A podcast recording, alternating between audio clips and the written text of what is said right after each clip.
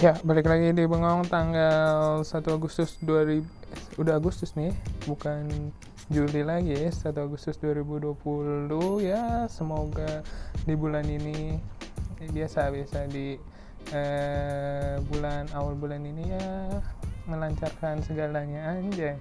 Itu doa teman-teman gue tuh. Teman-teman gue di Twitter, semoga Agustus bersahabat. Semoga Agustus melancarkan segalanya. ya doa ya doa doa yang sedang kepepet oleh uh, pendaftaran akhir skripsi ya gitu ya. Ya ya semoga ya Agustus emang lebih baik lah. Ini juga bulan spesial ya Agustus karena uh, di bulan ini nggak tahu kenapa nasionalis kita tuh rasa nasionalisme kita tuh semakin meningkat ya karena ada 17 Agustus. Tapi entah kenapa ya dari dulu uh, dari kecil ya. Uh, 17 Agustus walaupun gue dari kecil sampai sekarang gue tuh tetap nunggu-nunggu 17 Agustus gitu. Karena 17 Agustus tuh kayak uh, momen yang enak aja gitu. Nggak tahu kenapa ya kayak uh, walaupun ya cuma memperingati hari kemerdekaan tapi 17 Agustus tuh kayak uh, kayak kita pasti eh, kalau sekolah nih ke sekolah terus upacara upacara pulang terus nonton eh, pengibaran bendera di istana lewat TV terus eh, ikut lomba-lomba kalau masih kecil banget SD kalau SMP kan udah nggak biasanya habis nonton upacara Agustus tuh biasanya kalau habis upacara di sekolah kalau langsung pulang nonton terus siangnya main. Eh, terus kalau kalau apa kalau nggak pulang biasanya habis upacara langsung main ke rumah teman atau ke mana tuh. Itu momen-momen yang ya nggak bisa dilupain lah. E, kalau di 17-an Agustus. E, terus kayak 17 Agustus kayak semua orang merayakan gitu. Dari pagi sore malam kan. Kalau pagi-pagi bocah-bocah makan kerupuk sore-sore lomba misalnya yang remaja biasanya tuh panjat pinang lah. Uh, main bola pakai daster dah kan gitu ya sore-sore tuh. Oh malam-malam udah jatuhnya bapak-bapak mama-mama ada yang dangdutan ada yang main gaple ada yang eh banyak lah kan. Joget-joget balon joget kursi tuh ya acara mama kan kalau malam-malam bapak-bapak. Ya udah kali. Eh, segitu aja li bahas 17-an Agustusnya gitu ntar pas tanggal 17 aja tanggal 17 gue masih rekaman eh enggak deh udah enggak. Uh, ini udah masuk hari ke 19 apa 20 ya? Sekitar segitu jadi tinggal 10 hari lagi. Sekarang tanggal 1 ya 17 udah nggak rekaman setiap hari tapi mungkin gue ntar bikin lah podcast eh, rekaman tentang 17 Agustus ini. Dan ya hari ini dari ini dari hari ini dan kemarin Twitter masih digemparkan oleh uh, uh, fenomena bungkus membungkus dan uh, mengikat mengikat solasi dan menyolasi gitu ya. Nggak tahu kenapa itu rame banget ya. Ya ya menurutku sih salah gitu ya. Hmm, menurut gua di apa kejadian kali ini ya gimana ya? Namanya fetish orang ya yang salah itu caranya sih menurut gue sebenarnya sih e, caranya caranya untuk mendapatkan sesuatu dengan beralasan beralasan apa menipu orang gitu ber, beralasan apa penelitian. Dan dia sebenarnya kalau ya emang dia begitu dia suka sama dan apa kayaknya e, fetishnya aneh gitu ya tinggal cari aja pasangan yang mau gak sih bukannya banyak yang kayak gitu juga kan? Jadi nggak usah seolah-olah memperalat orang di situ sih. Gue baca dan gue lihat kebanyakan dia. Dan ya dia tuh kayak maksa gitu kan. Kayak apa sih? Ya caranya lah kalau menurut gue eh, menurut gue ya fet fetishnya gitu nggak salah gitu kalau dia emang sukanya begitu. Dan ya fetish salah kalau udah melukai orang sih kok gue sebatas itu ya. Kalau yang kayak masokis masokis gitu kan yang harus bikin orang sakit gitu ya itu udah salah banget tuh kalau masih kayak gini. Asalkan uh, dengan kesepakatan bersama ya ya nggak salah-salah amat sih menurut gua namanya dia. Ya punya kelainan kan kecenderungan yang berbeda dengan kita yang normal gitu ya. Ya gitu sih dari tanggapan gue ya tahu udah dari ahli ahlinya gimana gitu. Terus yang gue heran kenapa yang di chat gitu yang di chat atau yang dihubungi oleh uh, si suka membungkus ini nggak pernah kayak ada sih ada banyak yang kayak ngisengin atau ngebales gitu. Terus ngebalesnya cuek atau uh, ya dicuekin lah atau kayak dijudesin gitu ada sebagian. Tapi kebanyakan yang gue lihat-lihat ya kasus ini kebanyakan di diiyain di di apa di tanggapinnya dengan secara bagus gitu. Padahal dengan cara dia ngechat aja itu udah mencurigakan banget sih. Menurut gue ya udah nggak normal gitu ya uh, dia kayak bersikapnya dia tuh dia yang di atas dia yang harus dihormati atau dia yang otoriter. Ya mungkin emang fetisnya gitu yang ngelihat orang lemah dan dia yang dia yang apa yang dia dia yang berkuasa atau dia yang mengatur segalanya emang kepuasannya di situ mungkin kali ya. Karena ya kan dikit-dikit gitu nggak berdaya dan cuma dia yang bisa ngelakuin segalanya gitu mungkin emang di situ kepuasannya. Dan berarti dari cara chatnya juga udah kelihatan kan oh dia nggak bisa disanggah lah apalah inilah nggak bisa uh, dengar opini uh, apa balasan dari orang gitu. Dia harus apa apa diturutin. Dari chatnya aja udah nggak bener gitu menurut gua. Terus kenapa? Ya mungkin karena itu di Surabaya kali ya kejadiannya kultur kulturnya berbeda gitu dengan orang Jakarta gitu kebanyakan mungkin kalau orang gitu adanya di Jakarta langsung dibalas apaan sih lu bego? Nggak jelas lu lu siapa anjing? Langsung gitu kali ya. Langsung apaan sih? Jangan so asik tau lo. Kayak uh, apaan sih lu? Nggak jelas lu anjing lu. Gitu kali ya. kalau di Jakarta kejadiannya dan dia uh, ngechat ngechatnya orang Jakarta mungkin kayak gitu kali ya. Kalau di sono kan di mungkin di Surabaya kan di Jawa Jawa apalagi Jawa Tengah kan lebih sopan. Itu aja Jawa Timur kan maksudnya Jawanya udah yang kasar lah istilahnya aja masih kayak memaklumi gitu yang kayak gitu ya. Uh, mungkin salah satunya da, yang gue lihat sih da, karena gitu ya. Karena kultur di sana tuh emang sopan dengan orang yang gak dikenal atau gimana. Kalau di Jakarta kayaknya sih nggak mungkin ada yang sampai nggak nyaman tapi masih tetap dibalas atau gimana. Atau ya emang orang-orang terlalu baik atau enggak orang eh, nggak eh, bisa baca sikon gitu atau situasi oh gue lumayan orang yang lumayan bisa membaca situasi gitu ya. Dari dulu gitu gue orang yang uh, lumayan bisa membaca situasi dan uh, membaca apa ya baca gerak gerik orang kayak dan uh, ini juga baru gue sadarin akhir-akhir ini sih. Setelah gue ngo ngomong sama ngomong sama apa teman-teman gue dari kejadian-kejadian gitu jadi dulu uh, kayak membaca situasi ini gue paling gue baru uh, dapat oh iya gue juga pinter membaca situasi dari kemarin waktu kemarin-kemarin ini uh, lagi ngumpul sama teman-teman gue terus di setiap kejadian sial atau apa gue nggak ada gitu. Nggak gue nggak kena imbasnya gitu. Uh, kayak misalnya uh, pertama gue dulu kan pramuka pramuka tuh di dalamnya ada drum band drum band drum band drum band tuh udah drum band kan biasanya setiap abis latihan uh, beresin drum band nah gue tuh gue tuh uh, bocahnya kan rusuh lumayan rusuh ya gue sama temen gue ngerusuh dah tuh sembari ngerapin ke dalam gue sambil pukul-pukul dadah dadah dadah dadah dadah dadah dadah dadah gitu lah sambil kayak nyanyi-nyanyi pukul-pukul alatnya padahal suruh masukin dulu cepet masukin dadah dadah dadah dadah dadah dadah dadah dadah udah gue pukul-pukul pukul-pukul gua ngeliat udah ada yang ngeliatin ya udah ada yang ngeliatin lagi. Udah ada kayak kakak-kakak kakak-kakak yang ngeliatin ngeliatin terus wah, kayaknya marahin. Udah gue taro gue buru-buru rapihin terus gue cabut. Habis itu pas temen gue masuk temen gue ada yang mainin lagi kan. Dadah dadah jadi diomelin dah tuh habis-habisan diomelin habis-habisan dibentak-bentak tuh. Dan gue dan gue gak kena omel gitu.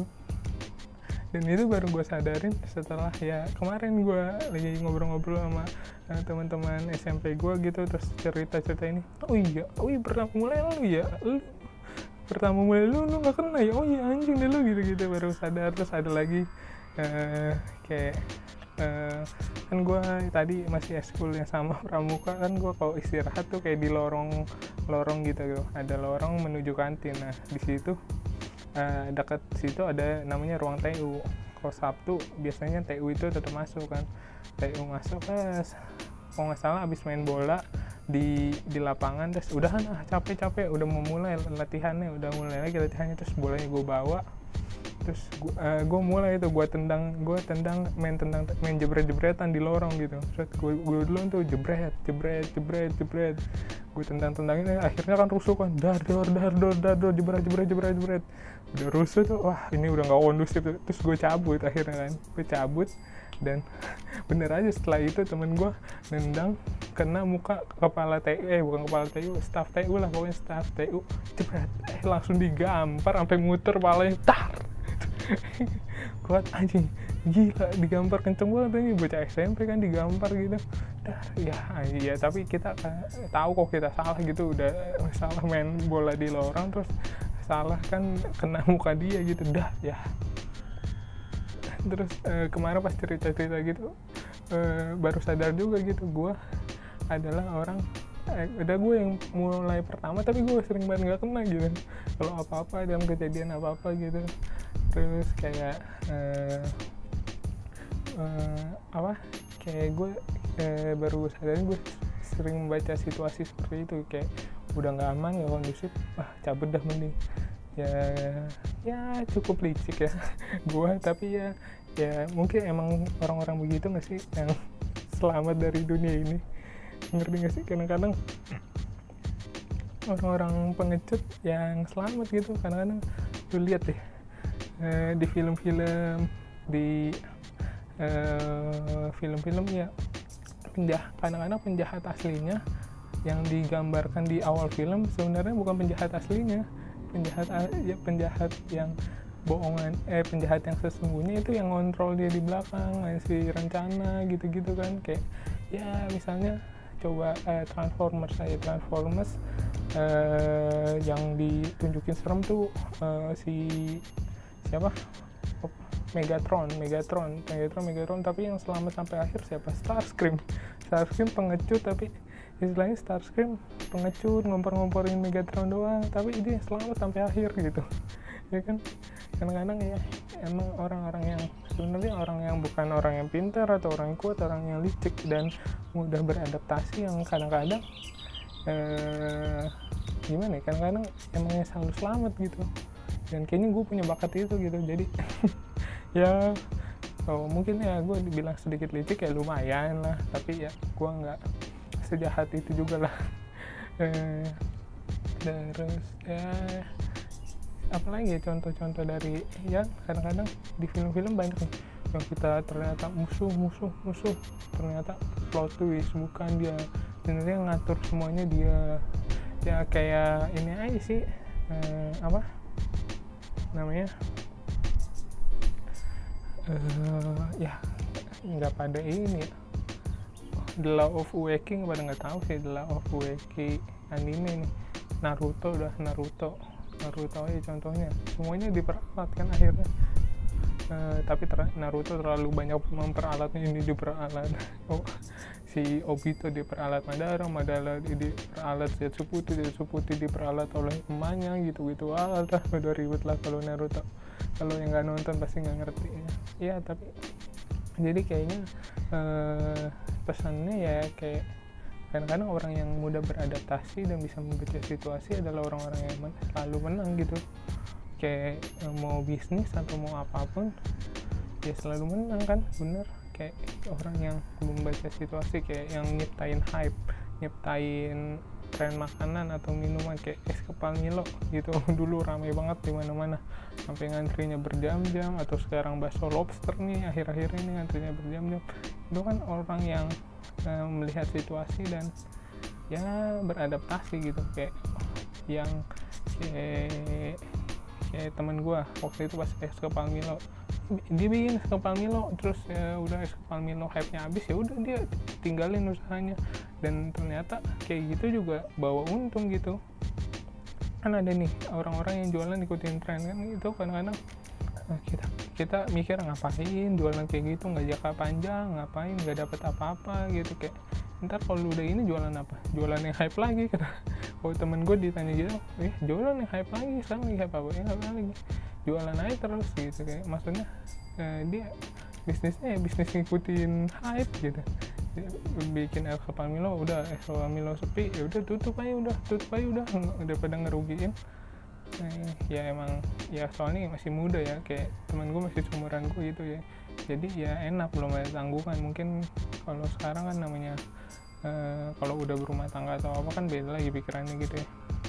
Tapi dengan gitu dia dia eh, bisa ngumpulin duit akhirnya bisa beli mo- motor sendiri bisa beli mobil sendiri eh, ya memanfaatkan peluang aja gitu dan membaca situasi kan ternyata ya eh, bener kan orang-orang yang memanfaatkan peluang dan membaca situasi ya selalu dapat untung gitu ya Hmm.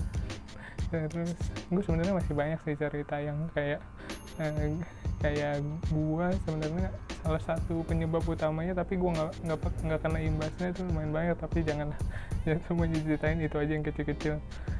Eh ya ya kalau dibilang ada unsur lecek ya gimana lagi? Udah kali gitu aja ya untuk episode kali ini ya.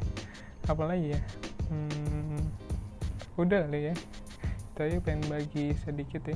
Kadang-kadang eh, eh, pembacaan situasi ya lu harus bisa membaca situasi gitu kayak yang jangan sampai lu nggak bisa baca situa- situasi dan lu dimanfaatkan gitu. Kayak yang ya tadi tragedi bungkus membungkus itu jadi ya kadang-kadang jangan terlalu baik lah sama orang lu nggak tahu apalagi sama orang yang baru kenal.